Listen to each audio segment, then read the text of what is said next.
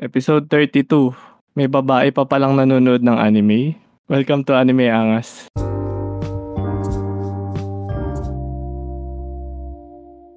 So hello guys, si Docboy dito. Kasama ang ating very special guest na si Toto. Na ang aga niya ngayon. So, pero nagpalit siya ng pangalan ngayon kaya Teta na lang. So, welcome back Teta. Ano balita? Hello guys. Toto nga pala, o Teta, kung anong mga gusto yung tawag sa akin. So, yun, balita. Ayos naman. So, ganyan ngayon Gaya ng dati. Hindi, yun nga, di sinabi ko. So, nagkaroon ng technical issues. Oh, technical issues means, alam nyo na yun. O kung di nyo man alam, huwag nyo nang alamin. So, yun. Anyway, nakarating ako.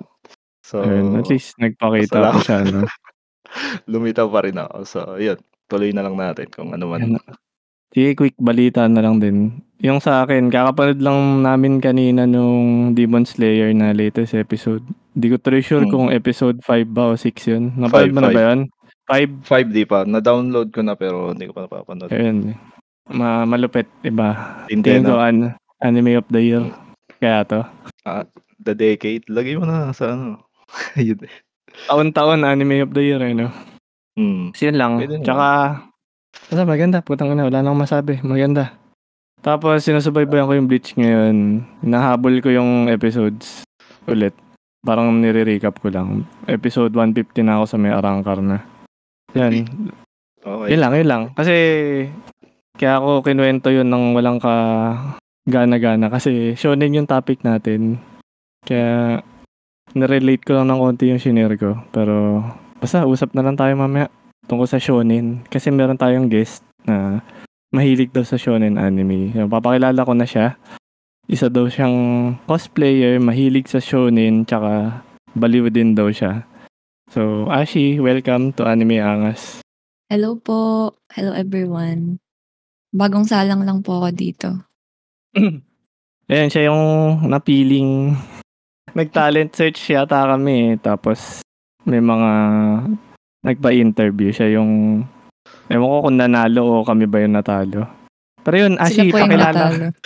Hindi, kami yung guest tsaka yung host yung natalo Ewan ko ba? Sila yung guest ko. So, ako yung host. Magde-decide siguro yung mga listener natin mamaya kung ano. Bahala na lang mamaya nga. Kung panalo o talo. Ashii, magpakilala ka naman sa mga ano natin, listeners, sa mga... Ayun po. Kasi di ako ka pa nila kilala.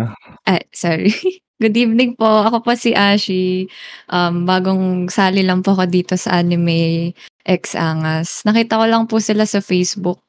Tapos, na-curious ako kung ano yung, kung anong ginagawa ng guest sa podcast. Natripan ko lang mag-interview, tapos biglang nandito na ako. So, ayun po, nagka-cosplay po ako, tapos nag-work po ako ngayon kahit hindi ako nag-work. Ayun lang po. Nag-work ka habang nagpo-podcast tayo ngayon. Ganun. Yan, tama. Lupet. King, no? Ganun kagaling Wala, ganyan talaga. Importante kasi kayo sa akin. Yung anime, yung ex dun sa Anime Angas. Silent yung X. Binabasa yun? Binabasa yun. Binabasa. Importante yun, hindi katulad mo. Ay. Hindi binabasa yun, parang Hunter Hunter. Pero kayo na bahala. Hunter sabi X. Mo, yun? Anime X angas Oo nga Para maangas, di ba? Siguro dapat nga tatlo yung X Ibang palabas na yun, hindi na anime angas yun. Malayo tayo. Iba na pala yun. Side track. So yun, matanong na lang din natin si Ashii kasi siya yung naging guest dito sa para makilala pa natin siya. Ano yung top anime mo na hindi shonen? Na hindi shonen? Oo. Number one. Medyo mahirap yan Kimi ni Todoke. Kimi ni Todoke. Ano title yan sa English? Rom-com siya hindi ko alam yung English title niya. Pero, ayan. From Me to You. Yun yata yan. Oh, alam ko may live action din yan eh. May live action din siya. Kimi ni Todoke. Maganda siya. So ano mas maganda, yung anime o yung manga o yung live action? Kasi meron nga sa Netflix ngayon nung live action niya eh. Hindi ko pa napapanood. For me, yung anime yung pinakamaganda. Pero kasi kulang, parang na-cut off siya. So babasahin mo talaga yung manga para malaman ano nangyari. Bitin. Hindi na natuloy. Bitin siya. Parang tagal na rin kasi yun eh. Oo, na-cut off siya dun sa anime. Luma na yan? Oo nga eh, pero yung live action niya bago eh, parang interested niya akong panoorin. Pero pagtripan ko minsan, pag may oras.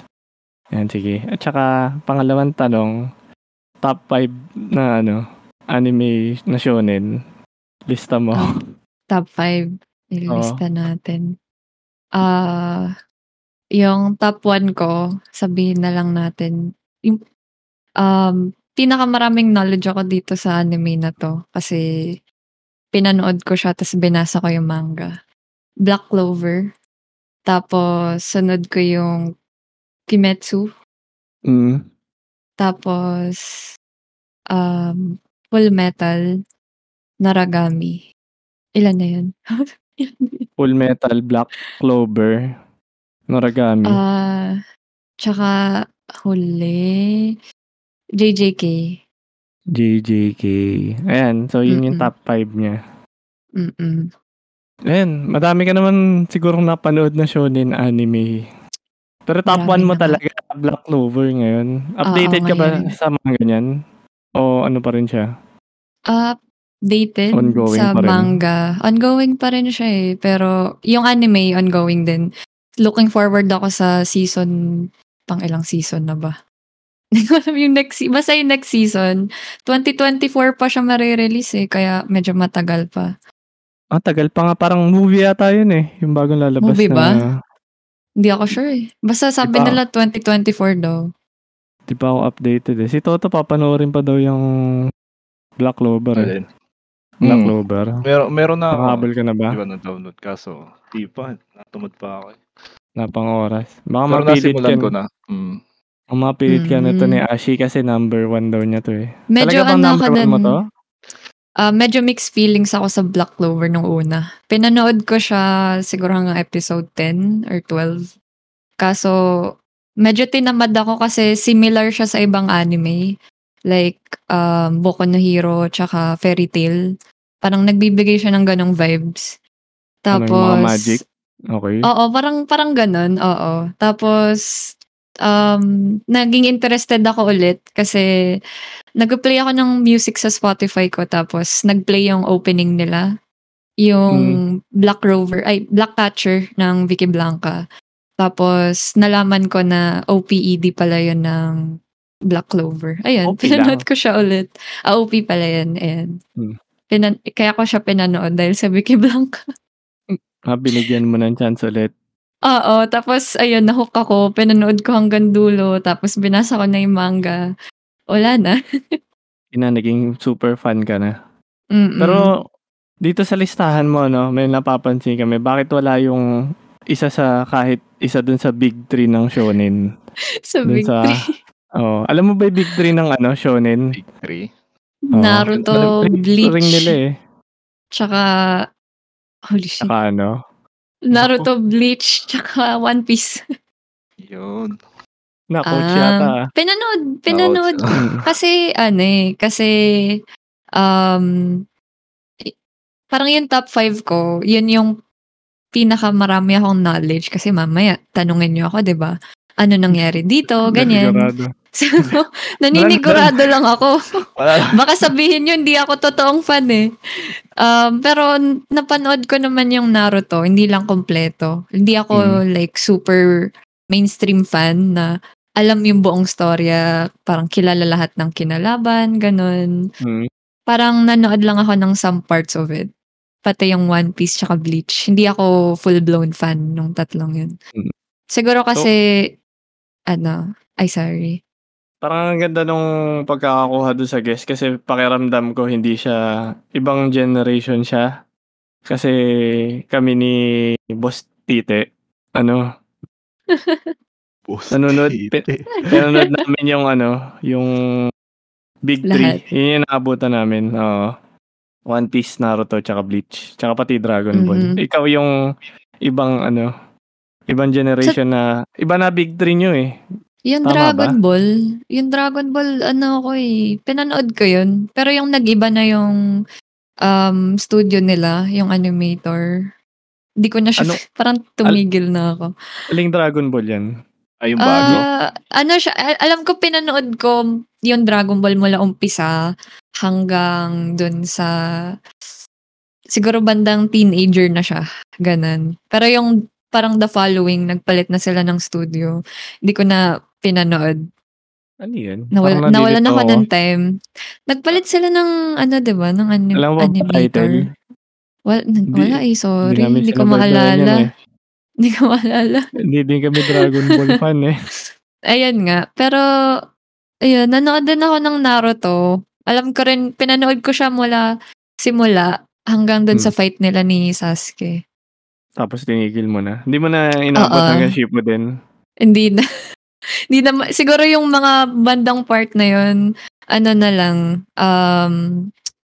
mga parts na lang. Nakikinood na lang ako sa kuya ko, ganun. Oo. Okay, so medyo magkaiba talaga tayo. Tapos babae pa siya. Baka iba din yung experience na maibibigay niya. Kasi kami na bahala siguro ni Boss Titi nung yung mag-share din ng experience namin dun sa... Kasi favorite namin talaga yung shonen eh. Di ba, Boss Titi? Ako halos exclusive. Hindi naman. May mga siguro 90% siguro. Tapos yung may 10% halo-halo. So yun. Halos shonen lang. Action shonen. Ganyan.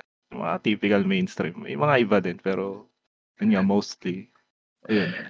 Di ba dahil special guest ka din naman. Ano ba top 5 mo? Yun. Para share na. Puro shonen lang tayo. Top 5. Ginawa na natin yung ano pero... Hindi ko alam kung magiging accurate ngayon kasi... Nakalimutan mo na. Yan lang. Sandali. Sige, kung ano na lang umaisip ko. Kasi yung One Piece, siyempre. Tapos two... Ano to? Masyado ko talaga iniisip eh. Na-on the spot siya. Ano ba? Siguro, papasok ko na yung Demon Slayer. Tapos, Hunter Hunter. Naruto, pwede.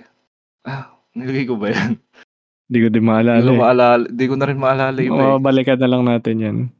Hunter. Ano pa isa? Pwede rin siguro Bleach. O Yu Yu Hakusho. Hindi ko alam kung nasa top 5 ko. So, basta yun. Yung mga ano. Yun. So, halatang magkaiba yung listahan. Basta ikukumpara ko na lang yung listahan yung dalawa ni Ashii. Ano. Medyo ibang generation yung ibang gen, ano. Pero lupit nga din. At least, iba nga yung perspective, kumbaga. Oo. Feeling ko kasi parang yung mga anime ngayon, mas diverse siya. Kumbaga, mas malawak na yung target market niya. Hindi katulad ng mga luma, parang super targeted lang talaga siya sa shonen.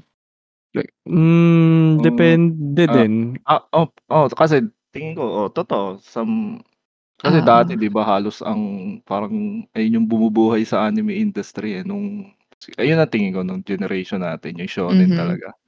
Hindi pa kasi tulad na sobrang mainstream tulad ngayon na, yun, kaya na sigurong supportahan din ng ibang genre, sabihin natin. So yun, kaya nung siguro panahon natin, kaya nga yung Big 3, di ba, halos yung Big 3 bumubuhay dun sa, sa weekly. Puro yun nga yung palabas eh, kaya puro fillers, puro ganun. Tinutuloy lang nila palagi yung palabas na wala ng material sa manga. So yun, lagi natin nababanggit yung genre eh. Yun yung isa sa mga topic na tong usapan talaga natin ngayon. Yung shonen ba, tinuturing nyo parehas na genre talaga siya? Si Ashii muna. Ano ba tingin mo dito? Kung genre ba talaga yung shonen? Siguro before magagamit mo pa siya as genre. Pero since parang nag-evolve na yung anime industry. More on, ano na lang siya. I would consider it target market na lang yung shonen. Kasi usually it's for like young boys to teens, parang 12 to 18 years old na lalaki. Doon talaga yung target market ng shonen. Pero before siguro yes, genre siya. Ngayon, target market na lang. Pero ano yung mean mo dun sa before na shonen genre siya? Ano yung madedescribe mo bilang shonen na anime, kunwari? Paano mo masasabing shonen siya? Oh. Ano yung paano masasabing shonen? Sila? Ano lang, ano kasi like before, yung mga shonen anime, mas ano siya, makaklasify mo na shonen pag lalaki yung bida, tapos more on fighting siya, ganun. More on action field yung mga adventure type kind of anime. Ganyan. Tsaka, nasasabi kong genre siya before kasi hindi pa ganun kalaki yung anime industry. Parang kukunti pa lang yung pagpipilian, kumbaga. So, pwede mo pang ma-describe yung isang anime as shonen. Pero ngayon kasi, parang napaka-wide na nung quote-unquote shonen. Parang hindi na siya iisang genre na lang. Kunyari, may list ako kasi dito ng mga shonen anime na napanood ko na. Parang magugulat ka na yung Love is War is ka-genre niya yung Nanatsu no Taizai, ganyan. Parang yung mga medyo shoujo na rin. Na de-describe rin nila as shonen, ganun. Yun, salamat, Ashii. Pero tatanong ko din si Boss Tite kung agree ba siya na genre yung shonen. Agree ka ba sa sinabi ni Ashii? Oo. Kasi, ayun nga eh. Kasi kung sasabihin natin sa literal terms nga yun, yung shonen. Parang kasi pag tin-translate mo dun sa sa original yun nga wording. So parang yun nga for boys, parang magiging demographic siya. So pero kung sa yun nga sa araw-araw na halimbawa sa community natin, parang yung shonen nga nagagamit na as genre halimbawa. Yun nga ano bang hilig mo? Ganyan, di sasabihin mo shonen ganyan. So siguro in sa yun nga habang tawag dito. Yun, parang napapalitan na yung meaning. Hindi naman napapalitan, kumbaga, yung paggamit ng word is parang nagkakaintindihan na rin naman yung mga yung mga tao na yun nga, kung ano ibig sabihin ng shonen. So, acceptable na sa siguro pag ipapasok kung gagamitin mo sa genre. Tapos yun nga, tulad nung sinasabi ng iba kasi, halimbawa nagse-search ka, pwede mong gamitin yung shonen as yung parang term, yung parang keyword as a genre. So yun, siguro pasok na din sa Sige. Pero ako dun sa sinabi nyo, ako disagree ako dun. Kasi yung tingin ko kasi sa shonen, demographic talaga siya. Hindi, ako, pero mali talaga ako dati kasi tinuturing ko siyang genre. Tsaka nag-research kasi ako dito sa episode na to. Nalaman ko na demographic talaga yung shonen. Tapos base dun sa sinabi ni Ashii kanina, na nag-start yung shonen as a genre tapos naging demographic, pero ang totoo talaga baliktad nag-start siya as a demographic kasi yung shonen nag-start sa yung shonen manga, doon nagsimula yun. So di ba wala pa namang anime nung una, nilabas nila yung shonen manga o shonen jump, yung mga ganun, targeted for boys na yung age 8 12 to 18. Yung sinasabi mo din kanina na tinuturing nilang shonen yung Love is War, yung iba. Yung ibang kasi demographic nga siya. Hindi talaga siya genre. So, merong shonen na sports, may shonen na love story.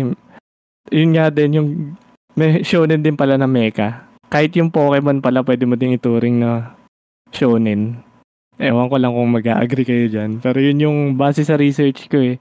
Kasi yun din talaga yung meaning ng salitang shonen sa Japanese. Parang boys. Boy. Teen. Oh. Boy. Pero yun nga, nung as days pass by, generations, nagiging genre na siya. Kaso mahirap kasing tawaging genre kung kunwaring battle manga. Pwede mo ding hindi lang yun yung shonen eh. Yun lang siguro yung popular.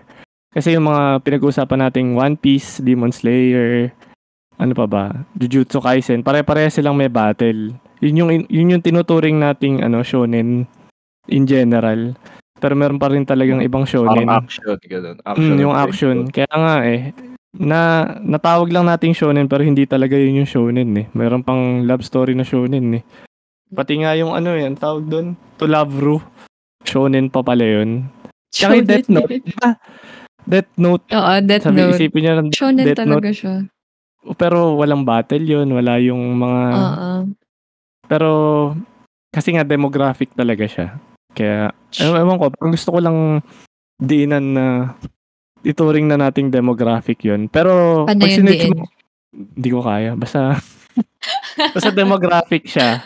So, pwede mo din siguro siyang ituring na genre kung may sinesearch ka lang na similar. Yun lang siguro. Pero, basta demographic. Parang wala naman kukontra sa akin dito. Wala naman. Wala kukontra. Freedom of speech naman. We're all entitled to our own opinions. Pwede naman. Ano, gusto mo ba? Mm-mm. Pero okay lang naman kahit hindi. Wala, hindi. Nag-research ka eh. Sige. Actually, nag-research din ako eh. Last minute. Pero, ayan nga. Yun, parang for me talaga is target market siya. Demographic din. So, mali yung tina-term nila na genre yung shonen. Kaso... So mali narinig niyo ba 'yan? Oo.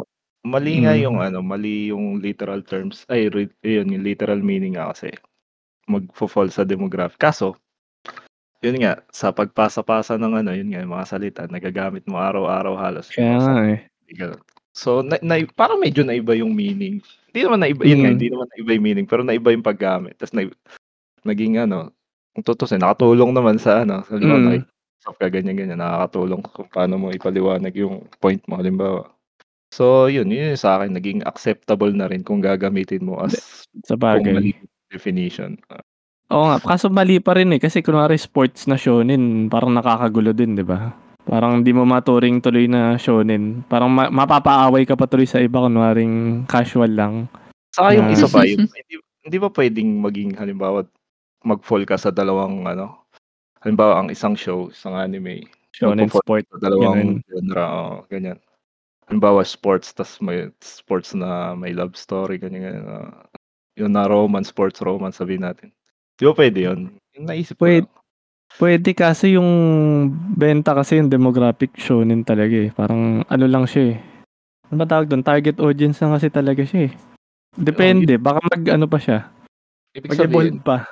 Pwede mo labelan ng dalawang shonen battle, shonen ganun. Siguro. Pero kapag shonen lang kasi sobrang general eh. Hindi pa rin yun lang yung ibig sabihin ko eh. Hindi mo pa rin siya matuturing na genre eh. Parang target lang kasi siya eh. Hindi yun siya yung... Oo. Kung baga, halimbawa shonen, tapos lalagyan mo ng yung talagang genre na shonen sports. Shonen action. Depende pa. Parang hindi pa kasi ginagawang ganun eh. Hindi pa ginagamit. Tinuturing mo kasi shonen lang period eh, diba? Mostly. Kuwari, yung Naruto? Shonen. Yung Bleach? Shonen. Ganun lang. Yun ang tatanong. Yun siguro. Depende sa tanong siguro. Pero, kahit natutunan ko ngayon yan, gagamitin ko pa rin favorite genre ko yung shonen. Bobo ang puta. Yun talaga eh. Yun talaga paborito ko eh. Yan nga kasi ginagamit siyang parang term for a genre. Parang ginagamit siyang pang-search kunyari sa may anime list, 'di ba? Genre yung shonen para sa kanila. Parang it is a demographic, pang target market siya, pero if you're looking into more of terms tayo, genre siya. Kunyari, mag-search ka ng anime na gusto mo, specific gusto mo, shonen, or like anything related to that. So, lalagay mo sa genre, shonen. Doon lang siya magiging genre, oo. Or like someone... Ay, sige ka muna. Try ko lang.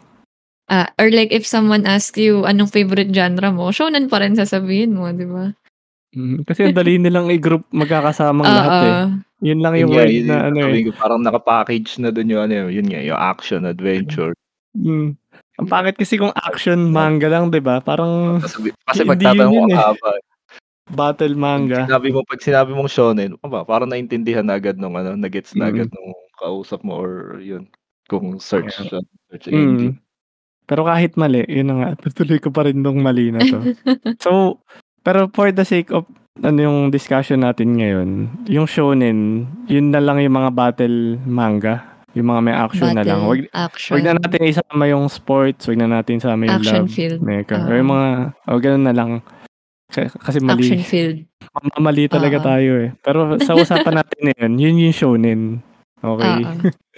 Yan. But at least may na... naliwanagan tayo, tapos mag-usap pa rin tayo ng mali. Bahala tama. Na. Tinama para imali eh, nung galing. Baliw. Okay.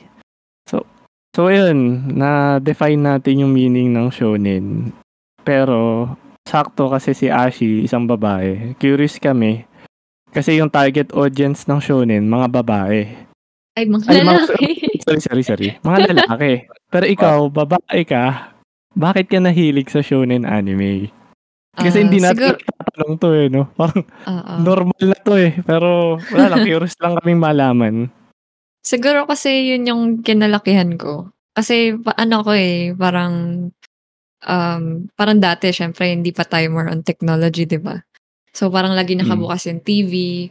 Tapos lagi yun yung pinapalabas, yung may anime pa sa Channel 2 sa ABS, tapos syempre yung sa TV5 yung mga Lucky Star, ganyan, Naruto, Pokemon, Voltes V, tapos yung yun din, Ghost Fighter, yun lagi yung napapanood ko. Syempre kasi may kuya din ako, so siguro na-implementsyahan din ako na manood ng mga ganong anime kasi yun yung gusto niya, and wala, nagustuhan ko rin siya kasi na-excite ako.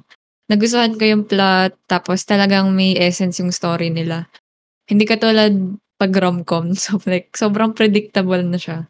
Mahirap makahanap ng parang magandang rom-com. Siguro yung first rom-com mo, yun nakakakilig. Pero the more you watch rom-com, parang nakaka-boring na. Nagsawa ka na, ganun. Oo, hindi katulad pag yung mga shonen, syempre diba, medyo unpredictable siya, may mga plot twist, tas ang ganda ng mga fight scene, tapos yung mga sound effect pa, ang ganda. Ayun, talagang ma-hook ka, nakaka-entertain panoorin. Ayun, Ashi, yung mga chat natin, wag mo na lang basahin, pero nagre-reklamo sila kasi sa mga rom-com. Ang sinabi na boring yung rom-com. Focus ka lang. Hindi siya, no? Hindi naman sa boring yung rom-com. Fan din ako ng rom-com. What I'm just saying is, mahirap makahanap ng magandang rom-com ngayon.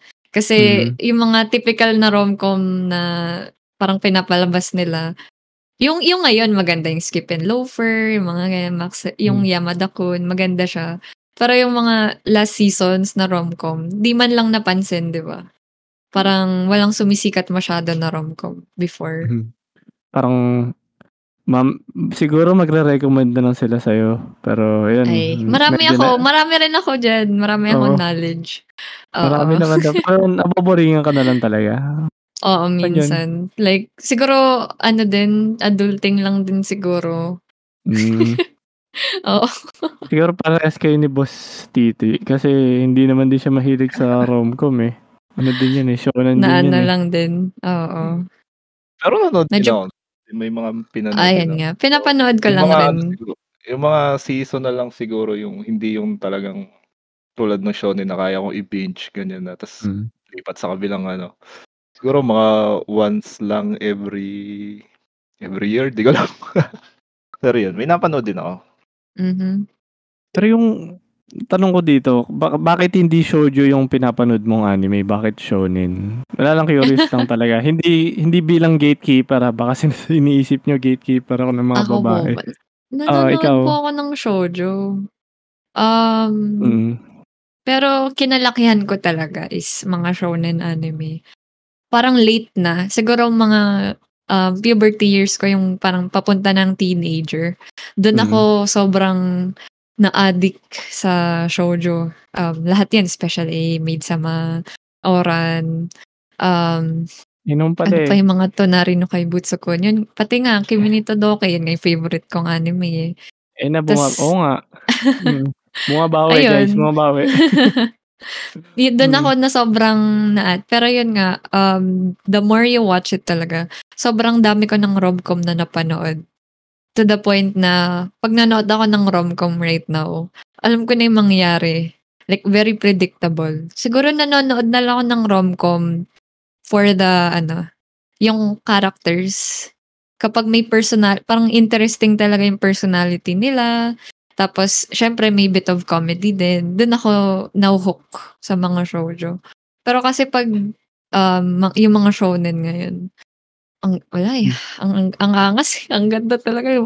Mga Fire Force, ganyan. Parang first episode pa lang, hook ka na eh. Ang ganda talaga. So, nag-focus ka na lang talaga sa akin. Hindi ka na, nag-shift ka na from shonen, nag-shift ka sa shoujo na romance, tapos balik shonen ka na lang. Medyo gets ko din naman yung sinasabi mo yung parang nakakasawa isang dyan na nagpapalit. Meron din kasi kaming friend dito sa anime ang si Warfather. Isekai master siya. Kaso, tumigil na siya manood ng isekai. Nagsawa na raw siya. Nakaka-predictable na rin. Umulit-ulit na lang daw. Kaya nanood na lang siya ng ibang taste naman daw. Pero babalik ulit siya sa isekai. So, sana kay Warfather, sana mag-guest din siya sa susunod ng mga episodes. Sa isekai episode natin.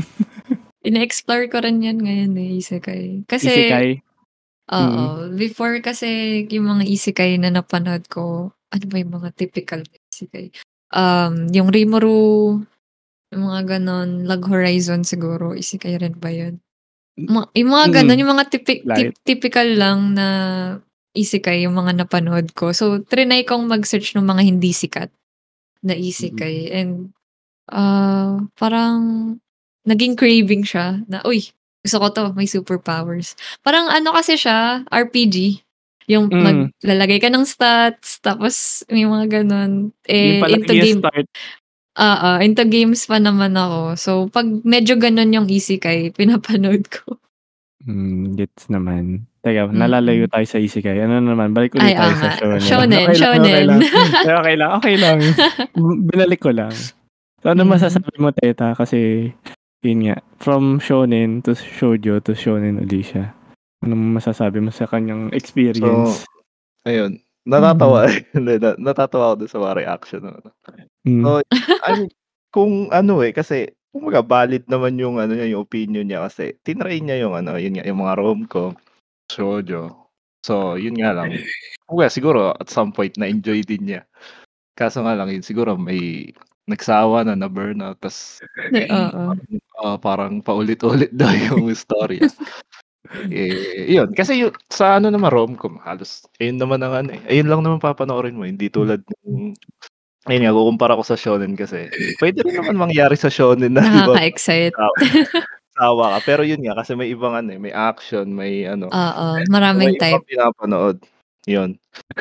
Kasi animation, halos doon nagfe-flex yung mga animator, di ba? Sa mga action. Totoo. Yung mga fight scene. Yun. Kasi sa rom-com, ewan ko kung na-flex ba nila yung animation style sa . So, hindi ko rin alam. Wala akong masyadong alam sa rom-com. So, ayun, nag-base lang ako sa napansin. Parang yung naging usapan niya yun, parang shoujo versus today. Shonen So, ayun. Pero, ayun nga kasi sa shonen, shonen na tinatawag natin. Kasi nandun lahat action pack dun. May action, may napaka-diverse niya. Oo, yun minsan may hinahaluan ng romance na rin. May romance din, oo. Oo, kaya nandun lahat na ng kailangan mo, nasa kanya na. Kompleto kasi popular anime kasi talaga yung sila yung pinaka sikat na sikat. Kita nyo nga, yun ba yung unang mong napanood na anime, Ashii? Ako? Una ko napanood na anime, shit. Naalala pa ba? Voltes V siguro yung pinakalumang naalala ko.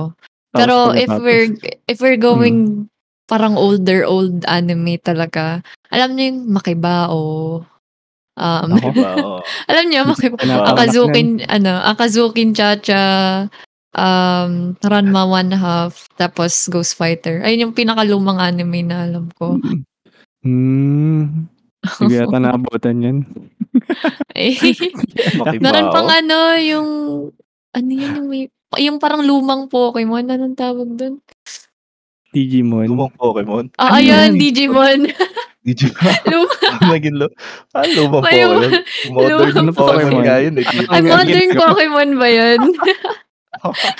Ano yung lumang Pokemon? Anong ginagawa? Hindi ko alam. Digimon nga. Ano ba yan? mas bago pa yun. Mas bago ba yun? Anyway. Ayan nga. Yun yung mga unang mga panood ko before.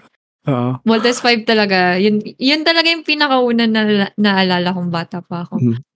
Tapos, pero bakit, ano? Sailor Moon, di mo napanood? Sailor Moon? Napanood ko siya pero parang hindi ko kasi natripan. Yun, hindi ko siya natripan. Kasi yun shoujo yun, di ba? Sailor Moon, tama ba? Shoujo ba yan? Hindi ako sure. Siguro. Alam ko yung story niya. Alam ko yung story. Medyo pinanood ko ng onte. Pero hindi ako fan ng Sailor Moon. Ano talaga? Kung napanood niyo yung Akazukin Chacha, luma kasi yun. Para siyang Sailor Moon. Yun ang maganda. Maganda ang Akazukin Chacha. Yes. Check ko din. Pili ko alam ko yan. Nakalimutan ko lang. Baka... Ano siya? Wait. Bigyan kita ng... Bigyan kita ng idea kung ano siya. Yun yung may pag-ibig, katapatan, karunungan ng aming panawagan. Alam pa niya. Di mo napanood yun? Di ko nakabutan yan eh. Mga kuya ate, parang, sorry. Parang ano siya, magical princess, holy up, ganun. Feeling ko, within the path of Sailor Moon din siya. Kasi yung transformation niya, may pagka-Sailor Moon. Yung Holy Princess. Basta mas lumang, mas batang Sailor Moon type siya. Pero Sailor Moon, oo, parang ganun. Grabe.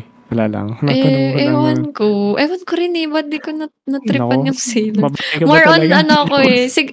Kasi before, di ba, ang kinagugustuhan ng mga bata before is Voltes V, Dragon Balls versus Sailor Moon. Tapos kung ano man. Ako kasi, more on ako eh. Voltes V talaga. Kinakanta ko, sinasayaw ko pa yun eh. Borutesu. Ganun, tapos nasa harapan ako ng TV. Para akong baliw. Ayun, sinilip ko yung Akazukin Chacha. Parang napalad ko yung replay nito. Yung parang Little Red Riding Hood siya. Tapos nagpa-transform siya na malaking shoujo to halos. Nagiging siya, nagiging older. Nagiging... teenager siya. Nagiging Sailor mo siya. Nagiging Sailor mo siya. Para ayun nga, Sailor mo. Totoo. Yun nga, babae ba? Hindi pa tayo sure kung babae talaga siya. Yun ang Ranma 1/2. Ayun ang di mo sure.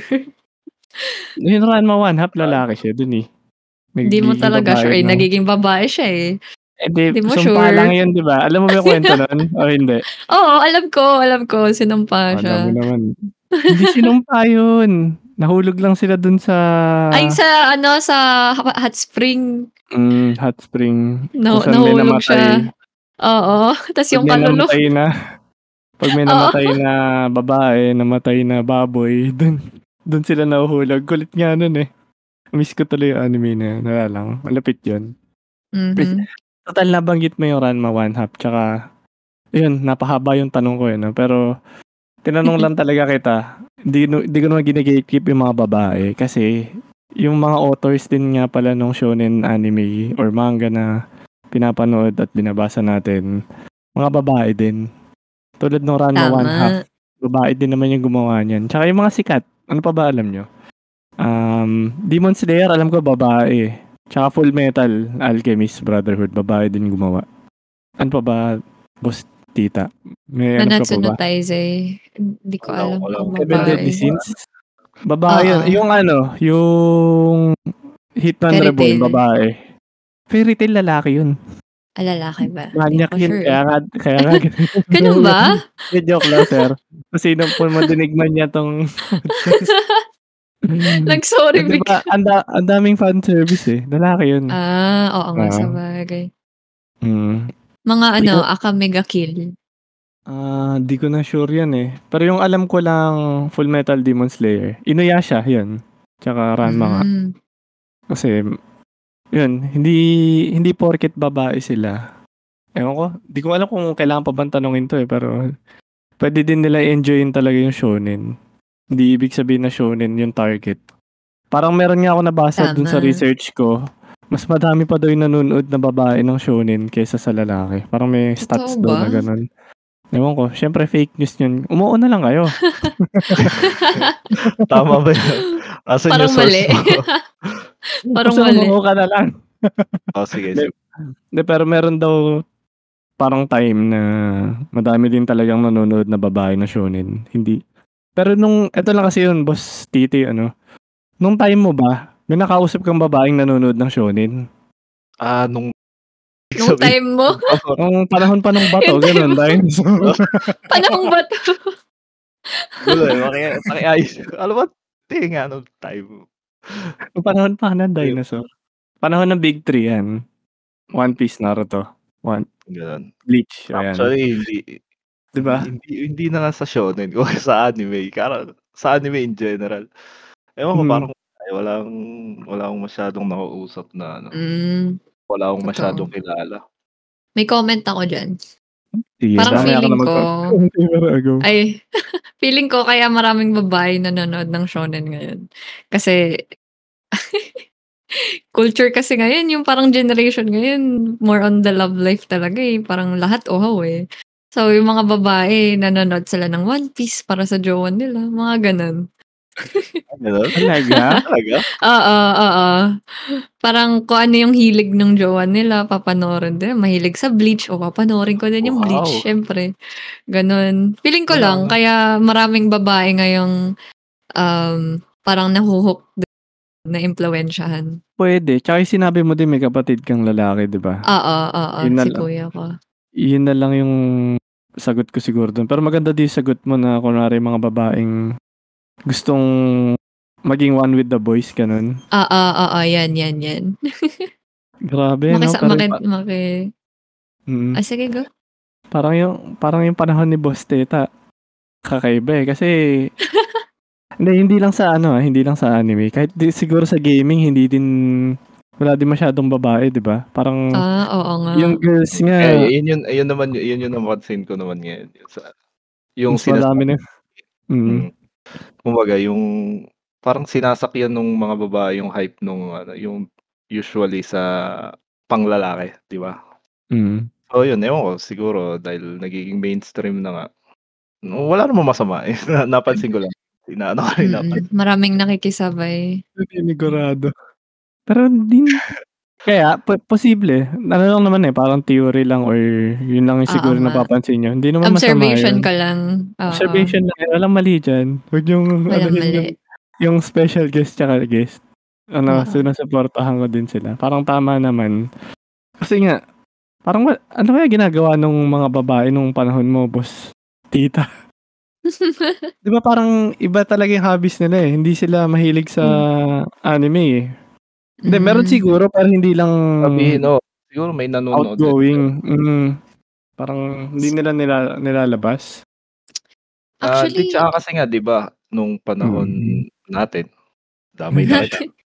sorry. Kasi, di ba, ang ano lang natin, ang video na natin is yung TV, yung local TV. So, hintayin. Lang yung papalabas doon, papanood natin. So, usually, syempre, yung mga sikat na palabas lang ang which is, yun nga, yung mga shonen na tinatawag. Dragon Balls.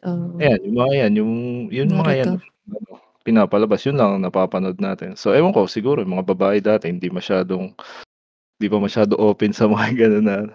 At hindi sila mahilig manood ng TV siguro. Hindi sila tutok manood ng TV. Dami silang, feel ko lang, siguro next time, ewan ko.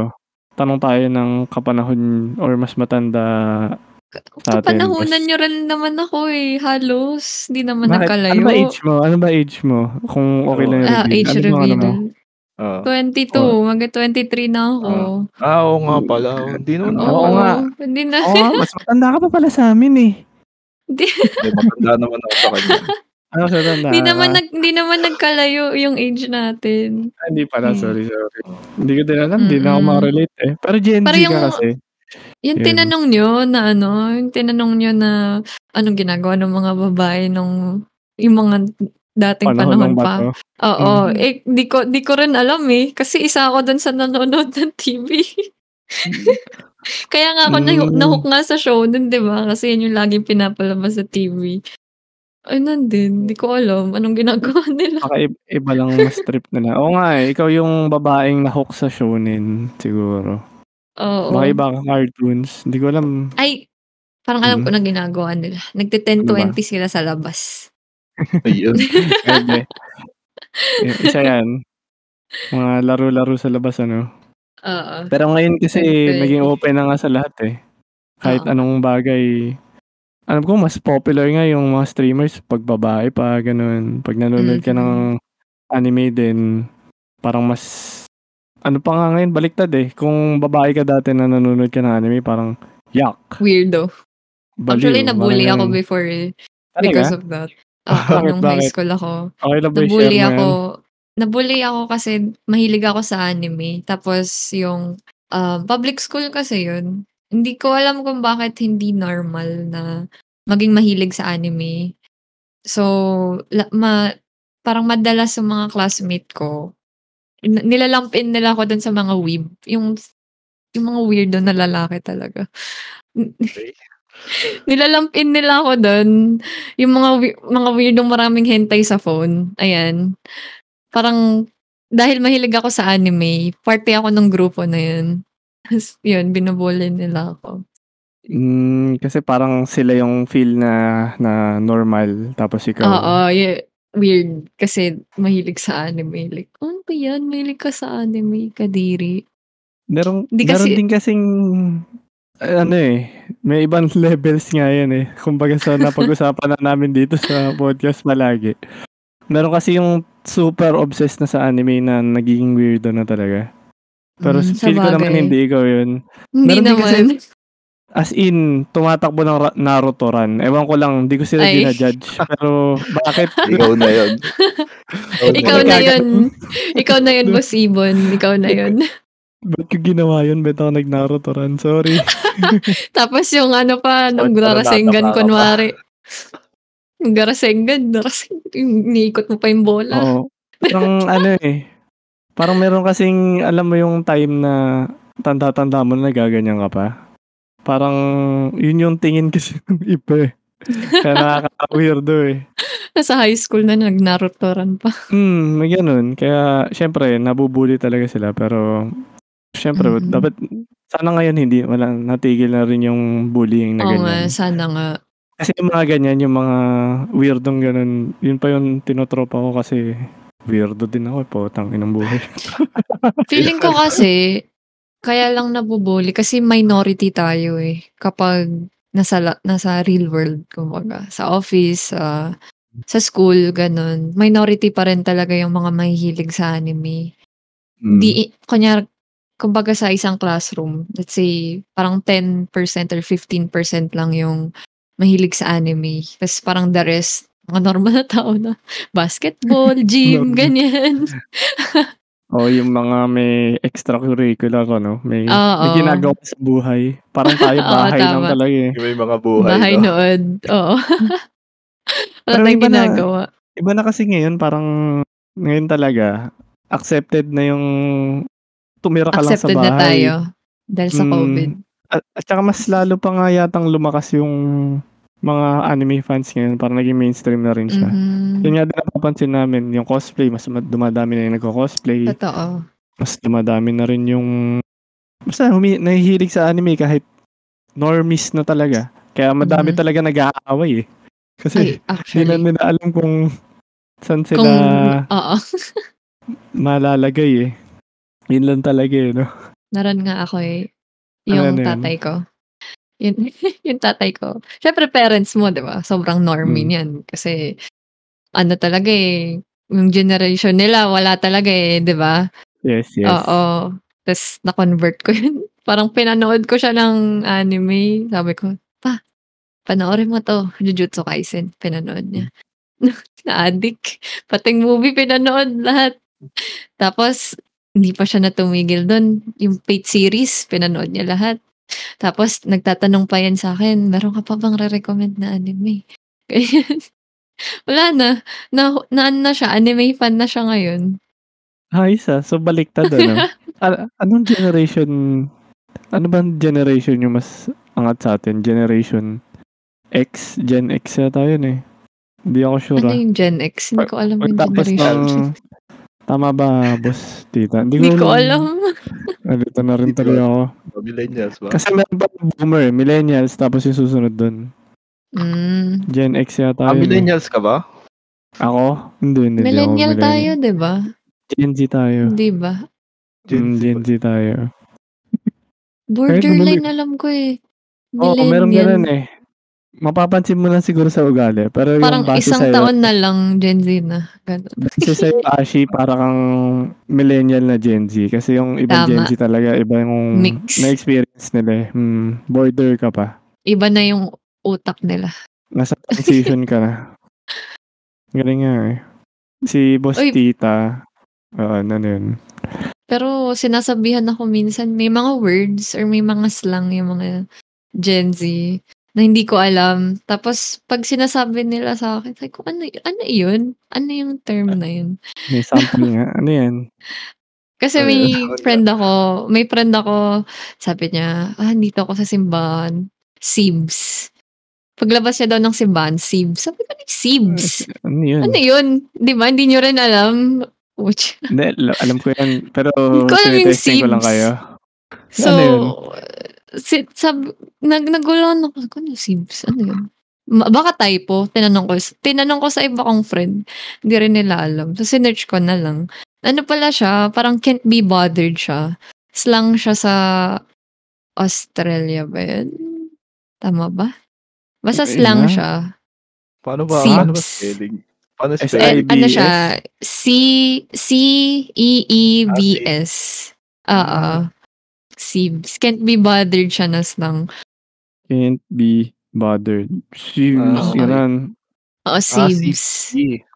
Sibs. Parang ganan. Feeling ko, nakuha yung term na yun sa CBA. Yun, ginagamit ko siya before. No, CBA. So, literal na can't be bothered. Oo. Pero CBA kasi before, can't be asked, which is similar to can't be bothered din. Yun. Ibang level talaga. Gumagawa na sila ng terms na hindi na natin maintindihan. Oo nga eh. Wala lang, trip pero, lang nila. Balik tayo, di ba? Dati. Balik tayo. Nood-nood lang tayo sa TV, no? Hindi, pero ginagamit mo na rin eh. So, nasa borderline ka talaga ng ano. Naging Gen Z at saka generational lang usapan natin eh. Akala ko by gender eh. Pero, okay din naman. Curious din kasi kami. Ayan, parang matino naman yung naging usapan natin. Pero, mag-ano na lang tayo. Magkwentuhan na lang tayo tungkol sa shonen. Yung mga battle manga. Medyo random na lang to. Para sa inyong dalawa na lang yung tanong. Yung, di ba sa mga battle shonen na anime, ano bang trip nyo na palaging kalaban? Mukhang tao o halimaw? Si Boss Titi muna. Ako ba? Ikaw muna, sige. Ano nga ba? Siguro mas magpo-fold sa mukhang tao, pero kahit may alam mo yung hindi siya kahit totally 100% na tao. Baga parang may plus siya na may halong halimbawa, hindi ko alam kung halimaw o parang demon. Basta ayun, parang ganun, demon, pero humanoid form pa rin siya. So parang mas prefer ko siguro 'yun. Tapos yung syempre nag-iisip yung nagsasalita. Hindi yung parang monster lang na ano. Wild na ganun. So, yun. Basta may pagka-human-like pa rin. Humanoid ganun. Human-like na siguro may bahid na yun nga kung ano man yun. Or demon or monster or... Tama. Ikaw, Ashii, ganun ka rin ba? Oo, ganun din ako. Pero tanong mo kung bakit. Halimaw ka din? Hindi, human na may parang halo lang. Okay, bakit? Kasi guwapo. Gwapo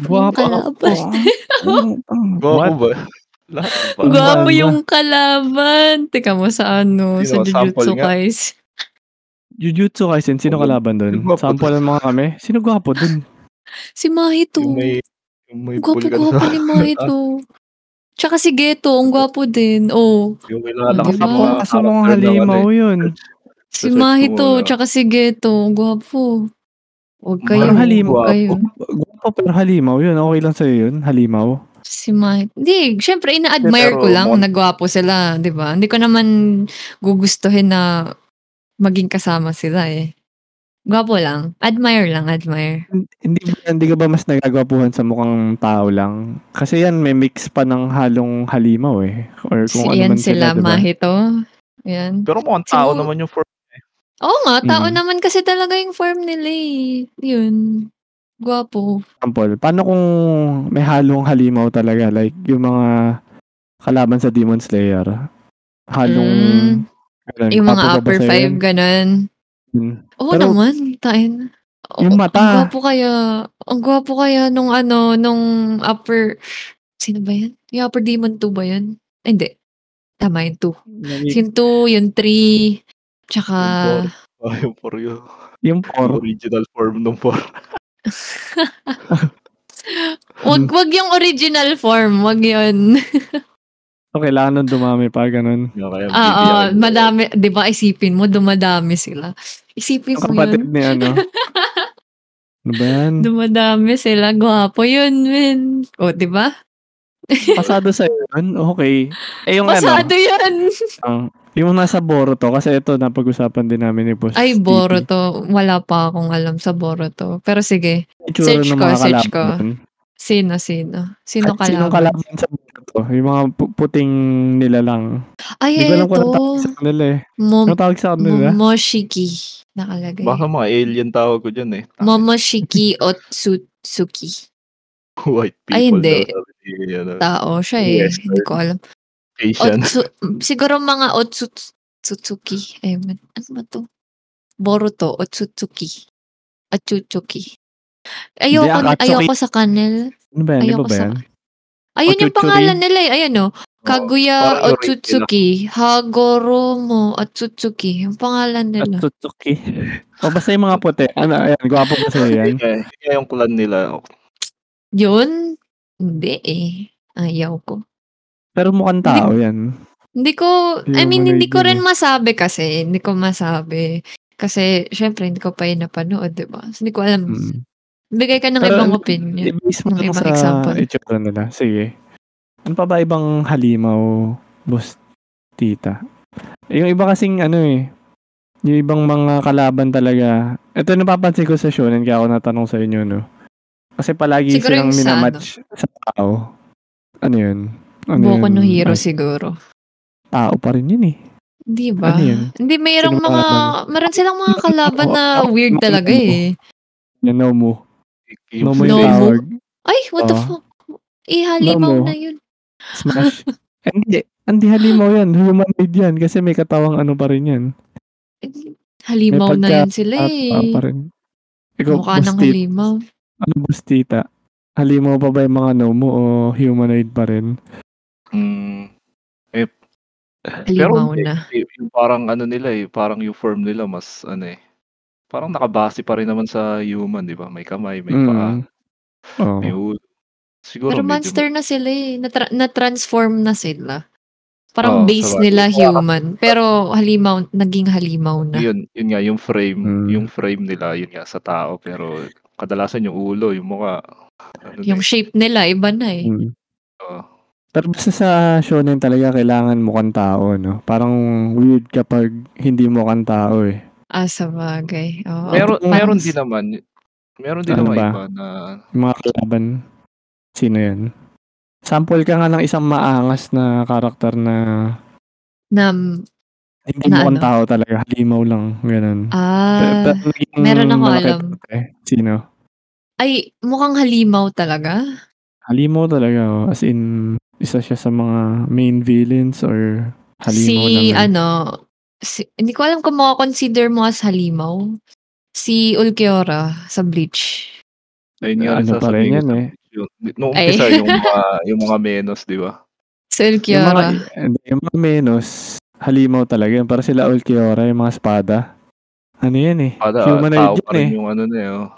Hindi, pero... May crush ko siya, okay? Shut up, Boss Demon.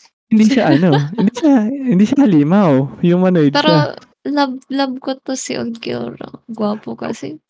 So, mali yung sample mo. Kasi pinapasample ko nga yung mga halino. Monster siya eh. Kasi may wings siya. Oh, tapos, di ba? Hindi na itatransform. Pero hindi, yung base form niya. Yun, base form niya halimo. Sabi ko nga, sabagay. Oo nga. Pero monster din siya, di ba? An example dito si Miss All Sunday. Yung mga tailed beast daw, ayan. Halimaw talaga. Tailed beast? Saan yan? Sa Naruto.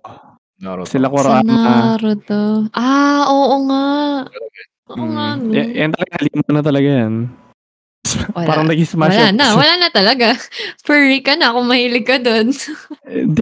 Ang tanong ko naman, hindi yung smash up. Kasi parang yun yung naging tanong eh. Kung gusto niyo bang kalaban niya. Kalaban.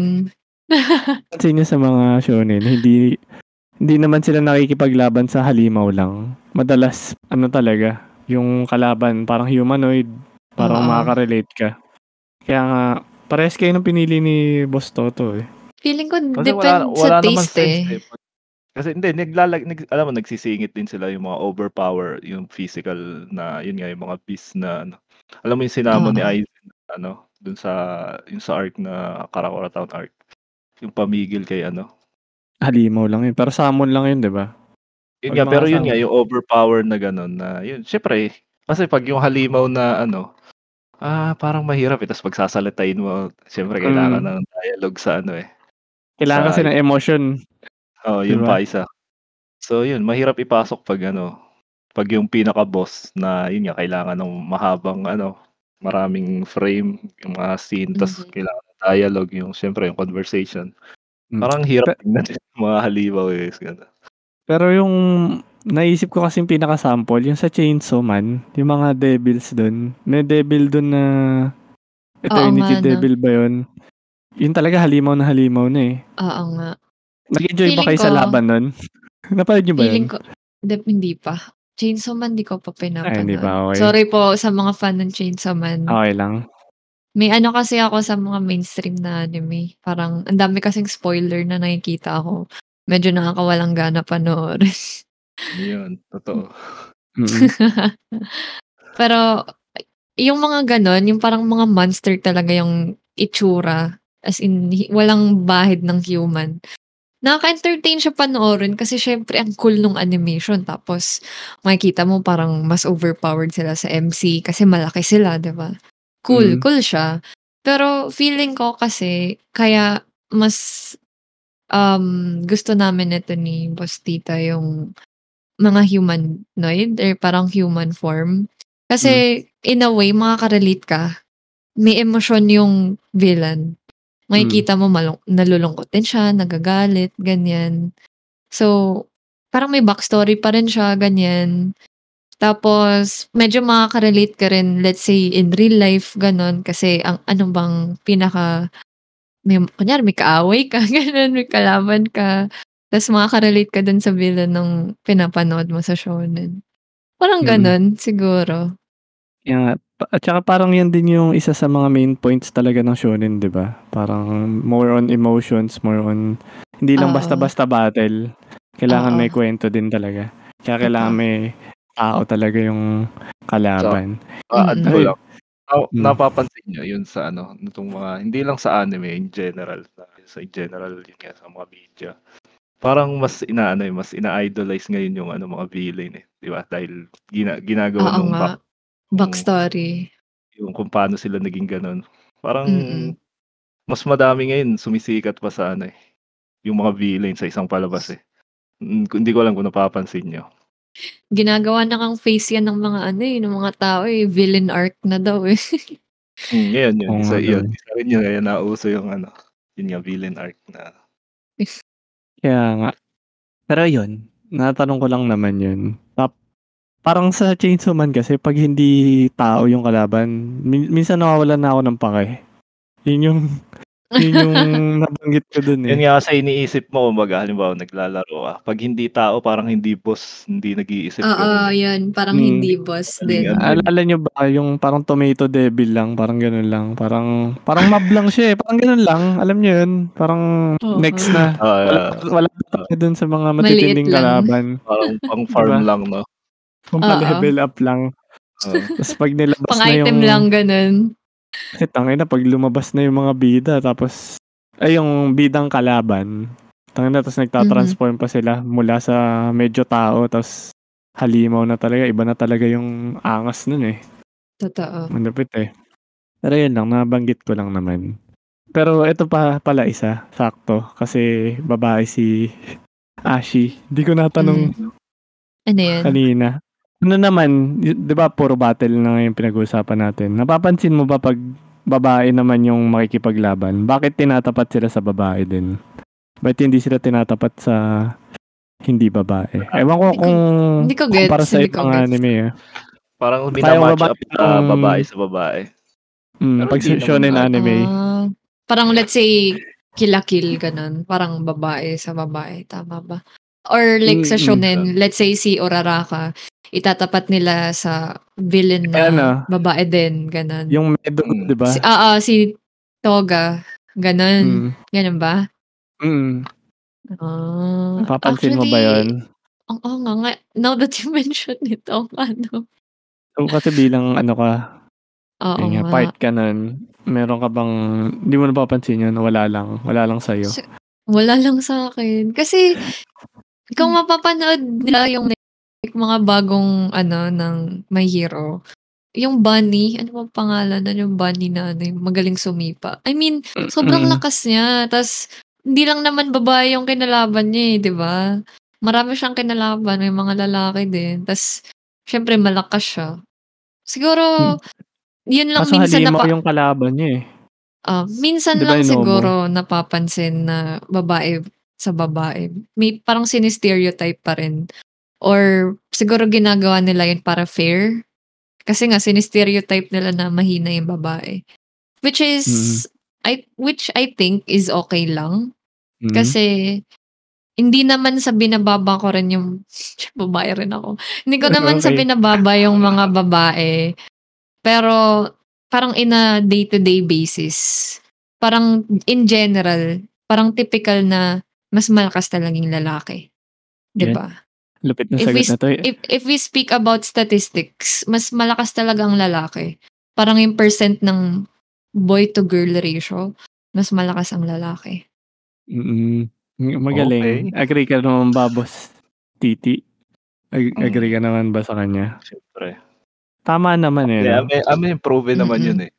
So, pero kung manggagaling sa inyo yung sinabi ko, marami nga kasi lalaki kayo. Wala na. Oo. Pero mag-agree din ako dun sa sinabi mo, Kasi ito din napapansin ko sa pag-shonen naman. Palaging tinatapat nila sa mga kalaban, halos hindi, kahit hindi overpowered, at least meron silang similarities nung kalaban. Kunwari, malakas yung isa sa suntukan, ang itatapat sa kanya, parang malakas din sa suntukan. Di ba? Parang may weight class similar. Oo. Pero kahit minsan naman yung isa namamana pero may shield. Parang may balance pa rin doon sa laban nila. Parang maganda pa rin yung chemistry. Yun. Oo. Napansin ko din kasi para naisip ko rin yung logic parang i-highlight yung nila eh. Yung fight. Kasi pag yung magkaiba, parang sasabihin kung alin yung mas yung technique ay yung style na mas superior siguro. So mas maganda kung magkamukha.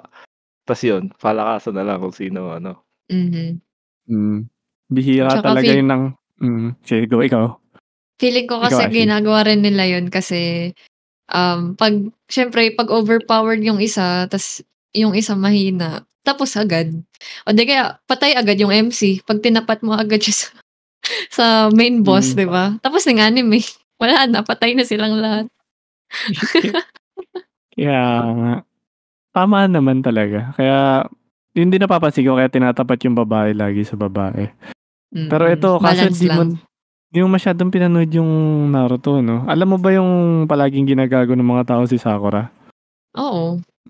So, ano naman, may masasabi ka ba doon? Mahina ba talaga si Sakura?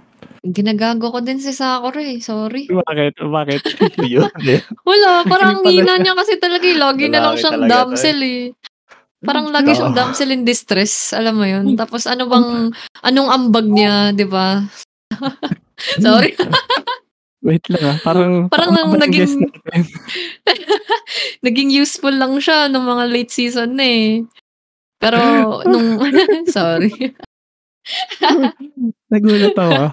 Lalaki yata yung guest natin. Ano?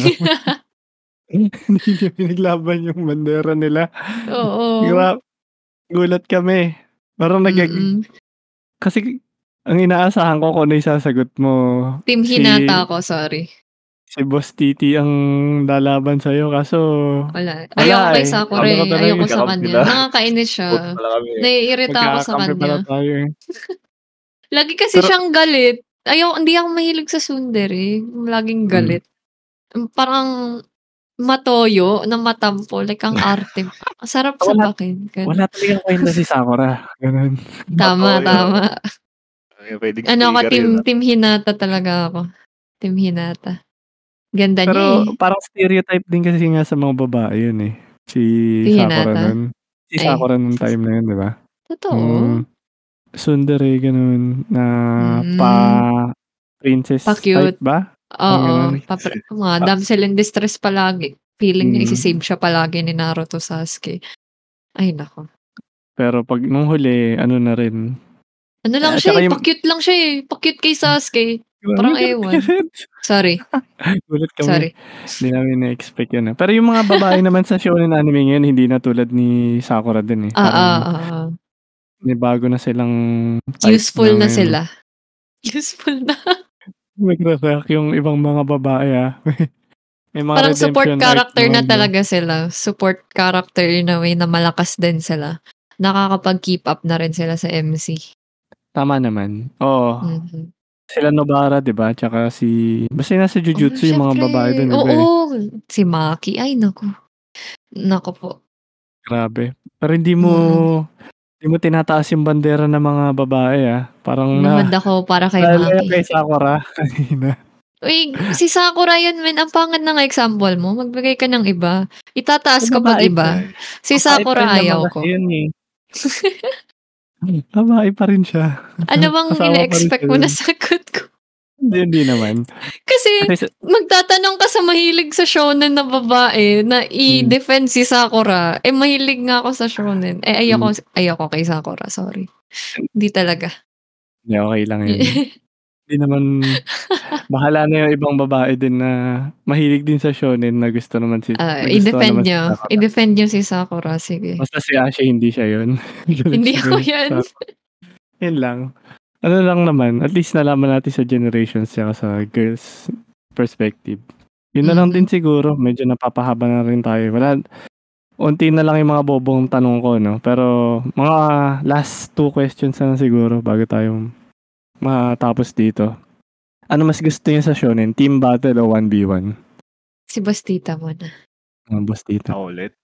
So, ayun. Gusto ko talaga yung match-up 1v1. Di ba, nung pag-usapan natin to yun sa ano, parang example ko yung sa One Piece nga, syempre. Hindi na tayo lalayo. Di ba dati ang format nga nila, yun nga. Halos paulit-ulit, pero na-enjoy ko yun eh. Yun nga yung crew, yun sila, si Luffy syempre dun sa boss crew lalaban, tas yung mga kasama niya sila Sanji, sila Zoro, so by level talagang tigi-tigi so sa ngayon nangyayari halos ano yun nga siguro sa power scaling na rin halos yun nga 2v1 tas yun nga war sa sobrang dami siguro pinagsasama-sama na sa isang ano para mahirap din i-focus kasi pero sa akin preferred ko talaga yun nga mas nabibigyan ng focus yung ano yung kada fight scene kung ano lang. Kumbaga dalawa, tigi isang, yun, 1v1 lang. Yun para sa akin. Yun, ikaw, Ashi. Ano ka naman? Siguro mix. Ano, Paul, yun. Isa lang. Mix kasi, sige, more on group fights. More on group fights. Kasi, natutuwa ko dun sa teamwork nila. Parang yung synergy nila sa laban, sa Boku no Hero. Yan. Kasi, diba, usually, ano yan eh, parang villains versus heroes, diba? So, more on group fights to eh, yung Boku no Hero. Tapos, parang nagiging one-on-one fight lang siya kapag parang nakaiwalay na sila dun sa ibang group. Pero usually, ayun nga, natutuwa ako pag nagkunyari si Deku, tas may kalaban siya, tas biglang may papasok na friend niya, ganun, si Bakugo, tas tutulong siya. Ayun, na-excite ako.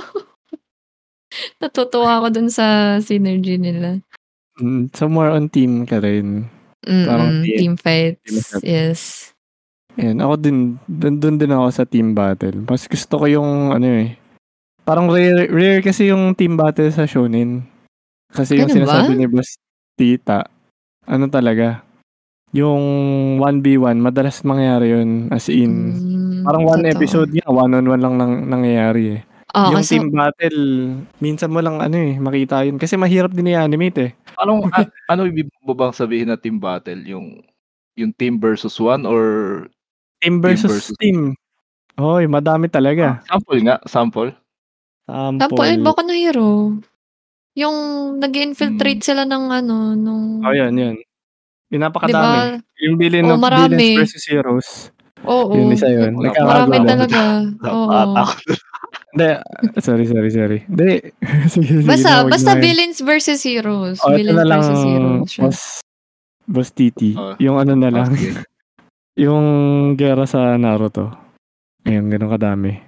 Pero magulo pa yun no? Pwede rin sa sa Black Clover. Pero yung gera sa Naruto parang dinidivide nila sa di ba? Yung mga main characters halos ba? Nagtutulungan ba sila? For me, yung Naruto, more on 1v1 fights yan eh. Yun nga, yun din eh. Or yung mga napanood kong Naruto, more on 1v1. Pero minsan lang nga yung sobrang rare nga nung team battle talaga yung as in. Madara versus 5 Kage. So, ito yung sinasabi ko, yung teamwork versus sa parang iba yung tingin ko dun. Hindi yan yung hinahanap ko eh. Hindi ganyan. Yung 5v5, 10v10, ganyan. 5v5, mga ganun, 3v, Sabihin na lang natin yung sa simula nung Naruto, okay? Spoilers na lang kahit dun sa mga nauna dito kanina. Yung kinasabo sa nun, 2, laban sa 3, di ba? Mga ganun. Naalala nyo ba? Boss Titi. Hindi ko alam. Si Boss Titi na lang. Si Haku tsaka si Sabo sa laban dun sa Team 7. Tsaka yung ano pa ba? Mga ganun. Nawala si Boss Titi eh. Ewan ko nangyari sa kanya. Wala. Hinihintay ko yung sinasabi mo eh. Ganun. Yung ganun nga. 3-on-2. Basta yung madami. Rare kasing mangyari sa shonen. Rare nga eh. Kaya wala akong maisip na eh. Ano pa ba? Pero natutuwa ako pag nangyari yun. Wala akong maisip. Ito, may mga sample si Red. Marineford. Yung Marineford. Ayan, pwede so, yun. Maganda. Kaso, yun na yung sinasabi ko. Pag kasi halos nagkakaano na. Ito ang gulo nung Saan naguluhan ako sa Marineford eh. Pero sa sobrang gulo, nagiging one-on-one na rin sa huli yan, di ba? Yun nga, parang di ba? Tama, nando sila sa loob na Pero halos sa frame, diba, papakita, naglalaban yung dalawang tao. Nagsusuluhan din eh. Potek, ito na lang ang pinakasample. Ito, Demon Slayer. Kaya maganda Demon Slayer nga kasi nagti-team battle sila.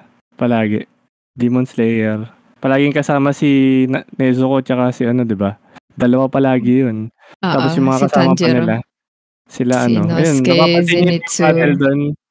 Kalaban lagi isa eh. Hindi. Isa. Madami din. Pero may mga lumalabas. Yung spider arc. Diba? Kaso isa marami lang din sila. Minsan may nanganganak din. Ewan ko. Pero nangyari nga yung team battle. Sa Jojo din, one-on-one napapansin ko eh. Kaya, pero mas gusto ko kung mangyari man yung team battle na ganyan. Sa Black Clover, maraming team battle. Hindi ko kasi nililista eh. Ayun, sa Black Clover pala meron. Marami. Kasi di ko napapanood ni Boss Titi eh. Kasi yung Black Clover, kasi siya. Hindi. Yung yung Black Clover. Para siyang Harry Potter, may mga may mga sila team. Yan, may mga team sila. So, whenever may quest sila or may, may job, grupo silang lalabas. Ganon. Yung by house, di ba? Oo, parang ganon. Yun nga pala, tamang sample, salamat. Yung mismong Black Clover, kasi nagka-team battle talaga yan. Oo. Hindi sila, yung tournament arc yata nila, team battle. Oo, so, team battle. Parang gusto ko tayo panoorin ngayon. Pati Fairy Tail din. Kasi ang Fairy Tail, siya eh, more on friendship ang Fairy Tail, di ba? Parang di ka mananalo pag wala kang friendship. Power of friendship. Pero ayoko nun. Sa wag, ako rin eh. Na-burnout ako sa Fairy Tail. Hindi na ako updated. Dahil for friendship na lang. Ay. Basta sana makakita pa tayo ng ano. Hindi ko kasi nalista yung mga team battle na gusto ko eh. Yeah, kaya wala rin akong masyadong maisip. Hindi kasi in-expect ko team yung high scale at least. At madami yan. 3 on 3. Ayun na nga. Yun na siguro imaginein mo, Boss Titi. Yung sa Black Clover, madami. Di ba sa ano? Pwede, sa Reborn? Pwede. Sa Reborn? Parang naghihiwalay kasi sila. Pag hinuwalay mo kasi... Maganda kasi yung synergy kasi iba talaga. Iba yung kuwari nagmimix yung dalawang move. Kuwari, sa ano? Sa JJK. Sa JJK. Di ba may mga team battle sa JJK? Parang meron din sa JJK. Oo. So, sana sa movie. Sa movie meron. Panoran niyo yung movie guys. Zero. Panoran niyo. May sample si Red. Yung sa Prince of Tennis daw 2v2. Pwede. Oh. Isang slam dunk kaya ano? Parang ayun, pwede yun. Slam dunk era team battle. Ayun, ang galing na talaga. Tsaka, Blue Lock 11 versus 11. Kung mga shonen na sports anime, team fights talaga yun. Sport yun eh. Toto. Mga gago kayo eh. Sino ba nagsimula nyo? Si Red. Shout out kay Red. Pero battle yung usapan natin guys, hindi nga shonen. Hiniwalay na nga natin yun eh. Battle lang muna tayo, yun lang. Battle. Pero salamat sa ano. Yun. Salamat sa input. Wala na siguro akong bobong tanong din siguro, no? Parang pinaka last question ko lang siguro sa inyo. Bago natin matapos ng episode. Ano yung favorite power nyo or technique sa lahat ng napanood nyo shonen? Isip-isip na tayo. Pipili lang kayo na isa, no? That ba pinag-ready ko kayo? Para... Sige, Boss Titi, ikaw muna. Kung nakapag-isip ka agad. Sige. Isip ka muna, Ashi. So, yun. Siyempre, One Piece Universe pa rin, no? So, yung OP. The name itself, yun. OP? Di mo alam? Ano yun? Kanino yan? Overpowered po. Okay lang ina. Hindi, kanino nga? Hello. Putang ina. Talaga ba? Bobo. Paliwanag mo kasi. Hindi, kala ko niloloko mo ako. Ano ka? Hindi, putang ina. Gulo mo eh. So, hindi ko alam kung alam hindi kasi alam ni Ashii eh. Hindi alam ni Ashii. So, kami hindi fan dito ng One Piece. Explain mo na lang. So, yun, yung kapangyari, yung devil fruit nila. So, yun nga, gagawa siya ng room. Parang may radius, lahat ng nakapasok sa room. Hindi ko alam kung paano extent nung kaya niyang kontrolin. Based on haki ata. So, halos kontrolado niya yung buong nasa loob. Ganun, kaya niyang gawin ano gusto niya dun sa ano. So, unless overpowered siya ng haki nung target niya. Yun ang pagkakaintindi ko. So, yeah. Ayun, sana naintindihan na nila. Di na kita tutulungan dyan. Okay lang. Bahala na kayo dyan. So, yun yung kanya. OP. Ikaw. Papasok kita sa room tapos gagawin ko lahat ng gusto ko sa'yo. Kaya shambles na kita. Ayun nga. Parang same lang din ang gusto ko eh. Kay Gojo. Pasok kita sa talaga. Domain expansion. Yung powers ni Gojo. Bakit naman? Explain mo. At saka ano ba yung kapangyarihan? Domain expansion. Yun, domain expansion. Wala, ang cool kasi ng itsura. Tapos ang guwapo ni Gojo. Ay. Yung power ang pinag-uusapan natin na hindi yung pero ang guwapo kasi ni Gojo. Tapos ang lakas kasi ng domain expansion. Hindi nga yung tao. Yung kapangyarihan. Bakit? Ano ko ba explain yung... Explain mo. Malakas nga yung kapangyarihan pero di ko naman naiintindihan. Yung ano, yung user, tapos yung target, kunyari, yung ikaw, yung user ng domain expansion, tapos yung kalaban mo, mapupunta siya sa parang void. Tapos, ikaw may control kung ano mangyari dun sa void na yun. So, ano ba? Yun, basta ganun. Kaya niyo yun, guys. Ganun mo. Ang hirap explain kasi iba-iba rin naman kasing domain expansion. Hindi kita tutulungan dyan. Eh, ikaw. Ay, sumagot ka. Yeah, nag-iisip ako pero parang gusto ko pangarihan sa sports eh. Yung na ano ko eh. Devil bat ako eh. Pero kailangan power ano. Oo. Nag-iisip tuloy ako ngayon. Devil Ghost Drive. Parang ano eh. Parang gusto ko rin yung kay Ocha ko. Yeah. Gravity kasi yun eh. Ang dami kang magagawa sa Gravity. Hindi lang nila in-expand masyado. Pero kung titingnan mo yung powers ni Ocha ko, parang parang deep dive ka sa Gravity powers niya tapos mag-training pa siya lalo. Marami siyang pwedeng gawin eh. Wala akong maisip talaga na power niya yun eh. Ako yung nagtanong pero di ako naka-ready yan. No? Pero pwede bang mandaya? Kasi yung kapangyarihan ni Saitama, pwede bang yun na lang? Oo, pwede naman. Pwede na. Actually, yun din yung isa kong naisip eh. Pero parang boring naman siguro. Super strength lang. Boring nga eh. Wala, yun yung on the spot kong naisip eh. Siyempre. Maganda rin yung kay Asta actually. Yung kay Asta maganda rin eh. Yung magiging parang part demon ka. Spoiler. Ay, sorry. Spoiler warning.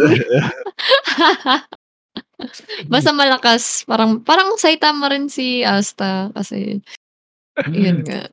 Malakas siya. Parang Saitama din. May nag-coach sa akin dito si Red Psybeam daw. Parang Pokemon. Yun na lang yung kapangyarihan. Raygun. Si Saitama. Masyado kasi ayaw mo si ayaw mo kay Mob. Ayaw mo kay Mob. Okay, Mob eh, pero wala eh. Matagal pa yung kanya. Kailangan pa mag 100% eh. Ah, sabagay. Pero may mga nagagawa siyang diba? Hindi kasi parang magic type kasi yun eh, no? Ayaw mo kay Kay Anya. Ayoko nun. Mind reading. Parang sobrang stress doon. Mind reading. Dapat pang battle, syempre. Dapat yung pang makipagbubugan tayo. Sabagay. Masyadong madaya yun eh. Teka, wala akong maisip talaga yun. Ano ba maganda? Sa Naruto. Ang dami ko nang binigay sa'yo. Hindi, parang sobrang generic na kasi nung pinipili ko talaga pang bida lang. Kumari, sa Hunter na lang. Sa Hunter. Sa Ingan. Ganun lang. Junkin pod lang din eh. Kung ano mismo yung sabihin eh. Oo, yun lang talaga eh. Yun lang kung ano man yung kapangyarihan ng bida eh. Hindi ako makaisip ng eh. Medyo malaya ako eh. Pero sa kanan, baka mapalitan ko yan sa Hindi namin napanood yun. Ay? Oh, Sorry. Okay. Okay na lang. Gulat siya eh. Saka na natin pag-usapan. Basta favorite power lang naman. Si Dragon daw ni Natsu, si Ignil daw. Pwede. Hindi makapangyarihan yun eh. Sa bagay. Dragon ka. Pero, kumakain ka kapoy. Ayun na lang, kumakain ka, kain kang bubog. Kapangit din eh. Diba? Kapag nagugutom sila, pag kailangan nila lumakas, kailangan pa nila kumain ng apoy, bakal, hangin. Basta, hindi ko trip yun. Yun lang. Ayaw mo kay Goku. Super Saiyan ka. Ayun, sisigaw ka lang. Inisip ko nga kanina, bangkay eh. Ay, maangas. Anong type ng bangkay pa? Eh, wala akong maisip. Ichigo na lang talaga. Hindi yung basurang bangkay na... Ano kaninong babasurang bangkay? Tangin na, useful yun. Bangkay ni Gin. Tangin na. Ayan, tangin na. Saka na. Hindi pa... Basta, madami kasi... Nga lang, pwede na yun eh. Sobrang daming madadayang moves talaga eh. Gagawin ko kayo pag nagal. Pero isa siguro, Infinite Tsukuyomi. Ayun, pwede yun. Nailabas ka pa yan, Raining Gun. Siguro kapayari yan. Hindi, pero talaga, Manggekyo. Tsaka yung mga Sharingan, iba talaga din. Ay, totoo. Ibang sa akin yun eh. Yung nakadaya ako, yung salamat sa mga... Sharingan. Mga cheats. Salamat kung sino man yung nag-coach sa akin ng Infinite Tsukuyomi. Iba talaga. Pero yung mga eye technique sa Naruto, iba din eh. Malupit eh, diba? Parang bloodline. May tawag sila dati dun eh. Bloodline technique pa yun. Ayaw mo maging avatar, man. Ewan ko na. Avatar. Kasi kung kapangyarihan lang, diba? Avatar, diba? Oy, pero yun na. Nalayo na tayo. Meron pa. Okay na tayo sa powers. Baka may bobong tanong na lang kayo. Tama na. Nalalayo na tayo eh. Baka si Boss Titi, baka meron kang kabobohang tanong pa related sa shonen. Kasi yun na yung final question ko eh. Parang ayoko na magdagdag eh. Parang hindi na tayo mag-overtime din. Okay na siguro. Nag-enjoy na rin tayo doon. Parang nabitin pa tayo doon sa mga kapangyarihan na yun eh. Ang dami kasi talaga yung kapangyarihan. Sobrang dami. Eh. Siguro sa backstage, pwede pa siguro pag-usapan yung mga kapangyarihan. Pwede naman. Pero ayun na lang siguro. Hindi na ako magtatanong ng bobong tanong. Kabobohan lang na may pinag-usapan kasi natin. Okay na yun. So, conclusion na lang siguro. Boss Titi, ikaw mauna. Saan napag-usapan natin ngayon? Tungo na, nag-iisip pa si Boss Titi eh. Gusto mo, pass muna. Conclusion. Si ano muna, Ashii. Kung may conclusion ka man. In conclusion, manood kayo ng shonen. Kasi cool as fuck. So, cool as fuck ang shonen, okay? Manood kayo nun. Lalaki ka ba? Hindi. Hindi doon siya lalaki. Bakit? Bakit? Tatanong lang kami. Ano mo masama? Tapos, yung isa ko pang conclusion is mali kayo. Lagi niyong tatandaan. Mali kayo. Hindi genre ang shonen. Kaya mali kayong lahat. Galing. May natutunan siya, guys. Mali tayo kasi genre pa rin turing. Oh, mali tayong lahat pala. Mali tayong lahat. Dami na. Mali tayong lahat. Salamat sa conclusion mo, Ashii. Ikaw, Boss Titi. You're welcome. Balik na, mag-conclusion na. Mag-conclusion ko. So, yun. Wala naman halos nagbago sa pananaw ko sa shonen. Kaya sila kung mag-aaway sila kung ano sa kanila yung shonen. Kung demographic, etc. Basta sa akin, kung anong pagkakaintindi ko sa shonen, yun na yun. Actually, naintindihan rin naman ako ng iba kausap kasi hindi na kailangan itama yung definition talaga na kung genre so, man o demographic. Wala pa rin makakapagpabago siya. Okay. Ng genre, sabi na. Genre, demographic. Ano. Shonen pa rin, team shonen. Ayun, sige, salamat Boss Titi. Ayun na din. Yun na din siguro conclusion ko. Natuwa ako sa naging usapan natin dito. Nagkasundo tayo. Tsaka, ang lupit talaga ng shonen. Shonen number 1. Parang ganun. Feel ko... Pwede ba rin natin balikan anytime yung shonen kasi yun nga yung favorite namin talagang genre. Gago. Yung pa rin talaga favorite. Lalo ng host ng Anime Angas, shonen pa rin talaga eh. Kaya yun pa rin binabalikan ko. Kaso, yun pala. Parang yung mga recent shonen na napapanood ko, parang hindi na rin ako masyado natutuwa. Hindi na ako invested dun sa emotion.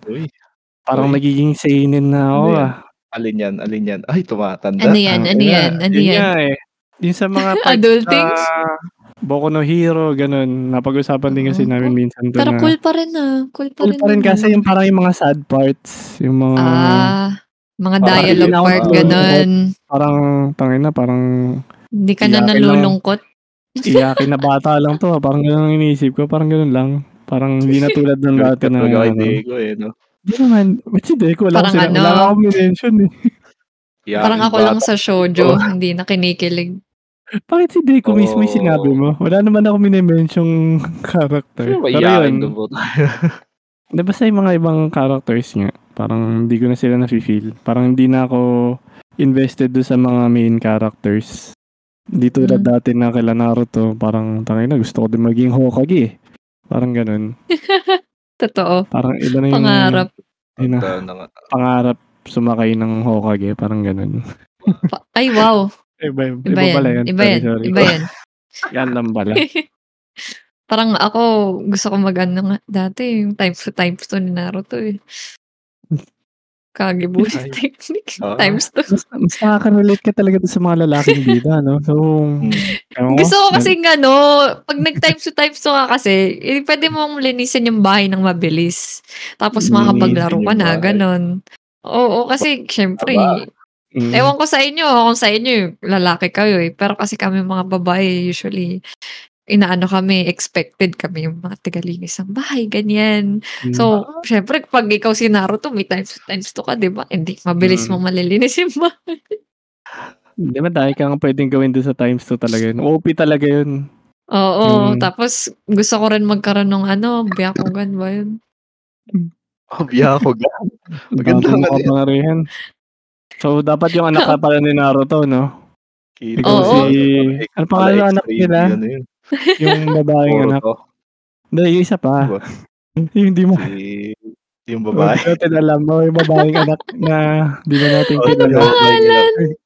Hinata Junior. Hinata Junior. Himawari.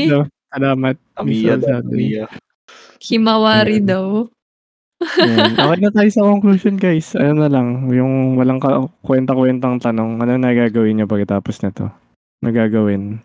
Tite, ano nagagawin mo? Ikaw, wala, yun nga, kakasimula ko lang nung Spy X Family. Yung kakasimula ko nung Spy Family. So, nag-enjoy naman ako. Kasi sabi nila, yung, parang naririnig ko sa ibang review na, yun nga, parang wala naman daw special. So, ngayon ko, wala nga siguro, pero entertaining naman sa akin. So, yun, natutuwa pa rin ako. So, ayun, yun, hindi ko kasi matuloy yung yung iba kong pinapanood yun nga tulad nung My Hero. Ayun, tinatamad pa ako eh. Siguro, na-stuck kasi ko dun sa sa Dead Arc. I mean, yung walang action na itawag ko dun. Parang kwentuhan pala yung building up pa lang. So, nakakatamad umusad. So, ayun, lipat muna ako. Diyan ka muna. Sige. Palitaan mo kami kung nagustuhan mo. Si Spy X Family. Spy Family. Ako, bahala na kayo. Cancel. Sige. So, ikaw, Ikaw, Ashii, ano naman ang gagawin mo? Ako? Literal, na after neto, I'm still gonna work. Tapos, pero yung with pupunta ako ng Conquest. Ay, pupunta ako ng Pinoy Otaku Festival dito sa Novaliches, kung may pupunta sa inyo. Tapos, pupunta rin ako ng all days ng Conquest. Kaya, catch me there, guys. Pwede daw ba magpa-autograph sa'yo? Ganun? May autograph na yung host card ko. Manghingi na lang kayo. Aba. So, yan. Hanapin nyo lang siya, no? Wow. So, kung 200 tayo dito, mabibigyan ba lahat? Oo naman. Marami akong copy ng cost card. Bigyan ko kayo. Sige, papahanap ka namin sa mga alipores namin. Papahanap ng team. Hahanap. Titingnan ko rin kung may parang feeling ko kasi maganda kasi yung pag binibigyan nila ng cost card. May kasamang something. Like, minsan may candy, may chocolates, ganun. Namimigay din ako ng ganun eh. Napaka-generous na itong guest natin. Pahingi din kami. Pwede mo makadalawa. Makadalawa. And then, usually meron akong pag pupunta ako convention, meron akong separate bag, like isang malaking bag lang siya ng candies. Tapos kung gusto niya kumuha, dukot ka lang, ganun. Yun, grabe, ang generous niya. Sige, dudukot kami. Pengi pag nadaan kami. Pag napadaan tayo, ayun nga, pag napadaan tayo dito sa mga ganun, no. Tayo ba? Ito agad hahanapin natin. Pupunta ka ba? Pupunta ka. Pupunta ba kayo? Parang papasok ka ba? Tara ka ate. Pupunta ba kayo? Balitaan na lang namin kayo. So, abangan nyo yun sa mga future posts siguro. Bahala na. Yan, salamat din, Ashii. So, ako naman, yun, ano gagawin ko? Malabo na lang to, no? Pero parang nagbabalak akong bumili ng PS5. Pahingin na lang ng pera. Wow, yaman. Kasi lalabas na yung Final Fantasy 16 eh. Nagbibenta ka? Yun, parang... Parenta pala muna, parenta muna. Ang lapit na ng Final Fantasy 16. Relate ko na sa topic natin. Shonen, parang gusto kong maging shonen protagonist eh. So, iba yung bida dun sa Final Fantasy 16. Parang curious din ako. Baka boss Ibon yan, sabi ni Ren. Kung anong mangyayari. Siyempre, hindi ako makakabili kung hindi nyo ako i-sponsor. Kaya Yan. Kupal pala, no? Gastin. Tingin ng pera. Wow. ano. Na joke lang. Nagbabalak lang, pero syempre sa isip ko lang yun. Meron pa rin kasi yung mga nalaro pang ibang games. Siguro baka, wag muna. Panoorin ko lang din muna yung Bleach kung hindi pa kaya ng budget. Yan, maganda yan. Tapusin mo na. Oo, so... Hindi pag-usapan yan. Pagkatapos nga nung, pag nahabol ko na yung Bleach, baka pag-usapan din natin kasi malapit na rin yung kasunod niya, no? Parang papalabas siya ulit, di ba? Nagpahingi part 2. Next season. Hindi ko matandaan. June, July ka. Sige. Yun lang naman ang gagawin ko. So, abangan nyo lang din. So, eto na, yung shoutouts or may ipa-plug ka ba? May po-promote ka? Ikaw, Ashii. Oras mo na to. Oras ko na. Shoutout sa one and only supporter ko. Si Jomjom. Si Jom Burger. Support niya po siya. Nagko-commission po siya ng art. Tapos, Shoutout din po sa boyfriend ko na wala dito kasi nakipag-inuman sa tropa. Ayun. Yan, Mirbaw, yan po. Shoutout sa kanya. Tapos, follow niya ako sa lahat. Yung lahat ng social media platform ko is Riri Ashii. So, dalawang ay siya. Sa dulo. Riri Ashii. Isa pang ay. Yun lang. Sige. Okay, grabe yung isang shoutout, no? Kung sino man yun. Nadamay pa talaga. Nakikipag-iinom. Nasamid. Nasamid na sa ininom niya, no? Sakto pagtagay, no? Taas pre, taas. So, ikaw, Boss Titi. Ano na sa'yo? Paplag ko ba yung mga promote mo? Fan pages ko? OnlyFans mo? Ano ba? Mga OnlyFans? So, wala. Shoutout. May gusto ko ba yung shoutout? Siguro yung usual na lang na yung mga listener natin, live listener, no? Ikaw naman kaya? Lagi ako eh. Yun na lang. Late ka na nga. Ayaw mo pa rin. Late ba ako? Sige. So yun, shoutout natin yung live listeners natin yan. Si Warfather, Yuyuho, Cashier, Sifheads, Abby, John Burger, yun, bago dito, welcome. Astrid, Red, si Lods, si Mods, Deon, Sunday, ang ating mod, si Matcha. Wow, tangina mod. Bago mod eh. Bantayan tayo. Si Subaki din niya pala, pabalik-balik lang din eh. Shoutout din. Salamat din nga pala guys kay Subaki. Hindi ko pala napansin si Subaki, sorry. Hindi, paalis-alis kasi siya. Tinulungan din nga pala tayo guys ni Subaki maghanap ng guest dito sa episode na to. Yeah. So sa mga future episodes din, hahakutin din natin. So, shoutout po kay Ligma. Siguro si Mods yan, kaya kilala sa Mods. Yung pangalan niya eh. Si Mods ng The Group Chat Podcast. Yan. Parang hinahamon ka niyan, Parang sa kanan natin. Nagahamon? Oo. Oo nga eh. Ngayon na ba natin re-record yan? O wag muna. Nagaamok ba? Pwede naman. Oo nga eh, nagaamok. Meron siyang video. Tapos isa niyang recording, parang hinamon ka niya eh. Parang si Toto doon ng Anime Angas. Parang may sinasabi si Boss Ibon kanina eh. Oo, ano ba to? Ano ba tong... niluluto mo dito, Mods, ha? Oh, sige, isang pa mo kaya si Mods. No? Sige, next time natin pag-usapan yan. Kung ano mang amon mo. Pero sige, thank you. Thank you, guys. So, yun na lang din siguro. Ako na lang yung final plug ko lang din. Pa-follow din nung Anime Angas sa Facebook tsaka sa Spotify din. Tsaka, yun, pa-rate na lang din yung episode ko na gustuhan nyo. Kung hindi nyo nagustuhan, rate nyo pa din. Para may makakita din iba. At least nakikita nila, diba? Ayun, bitin pa rin yung shonen episode.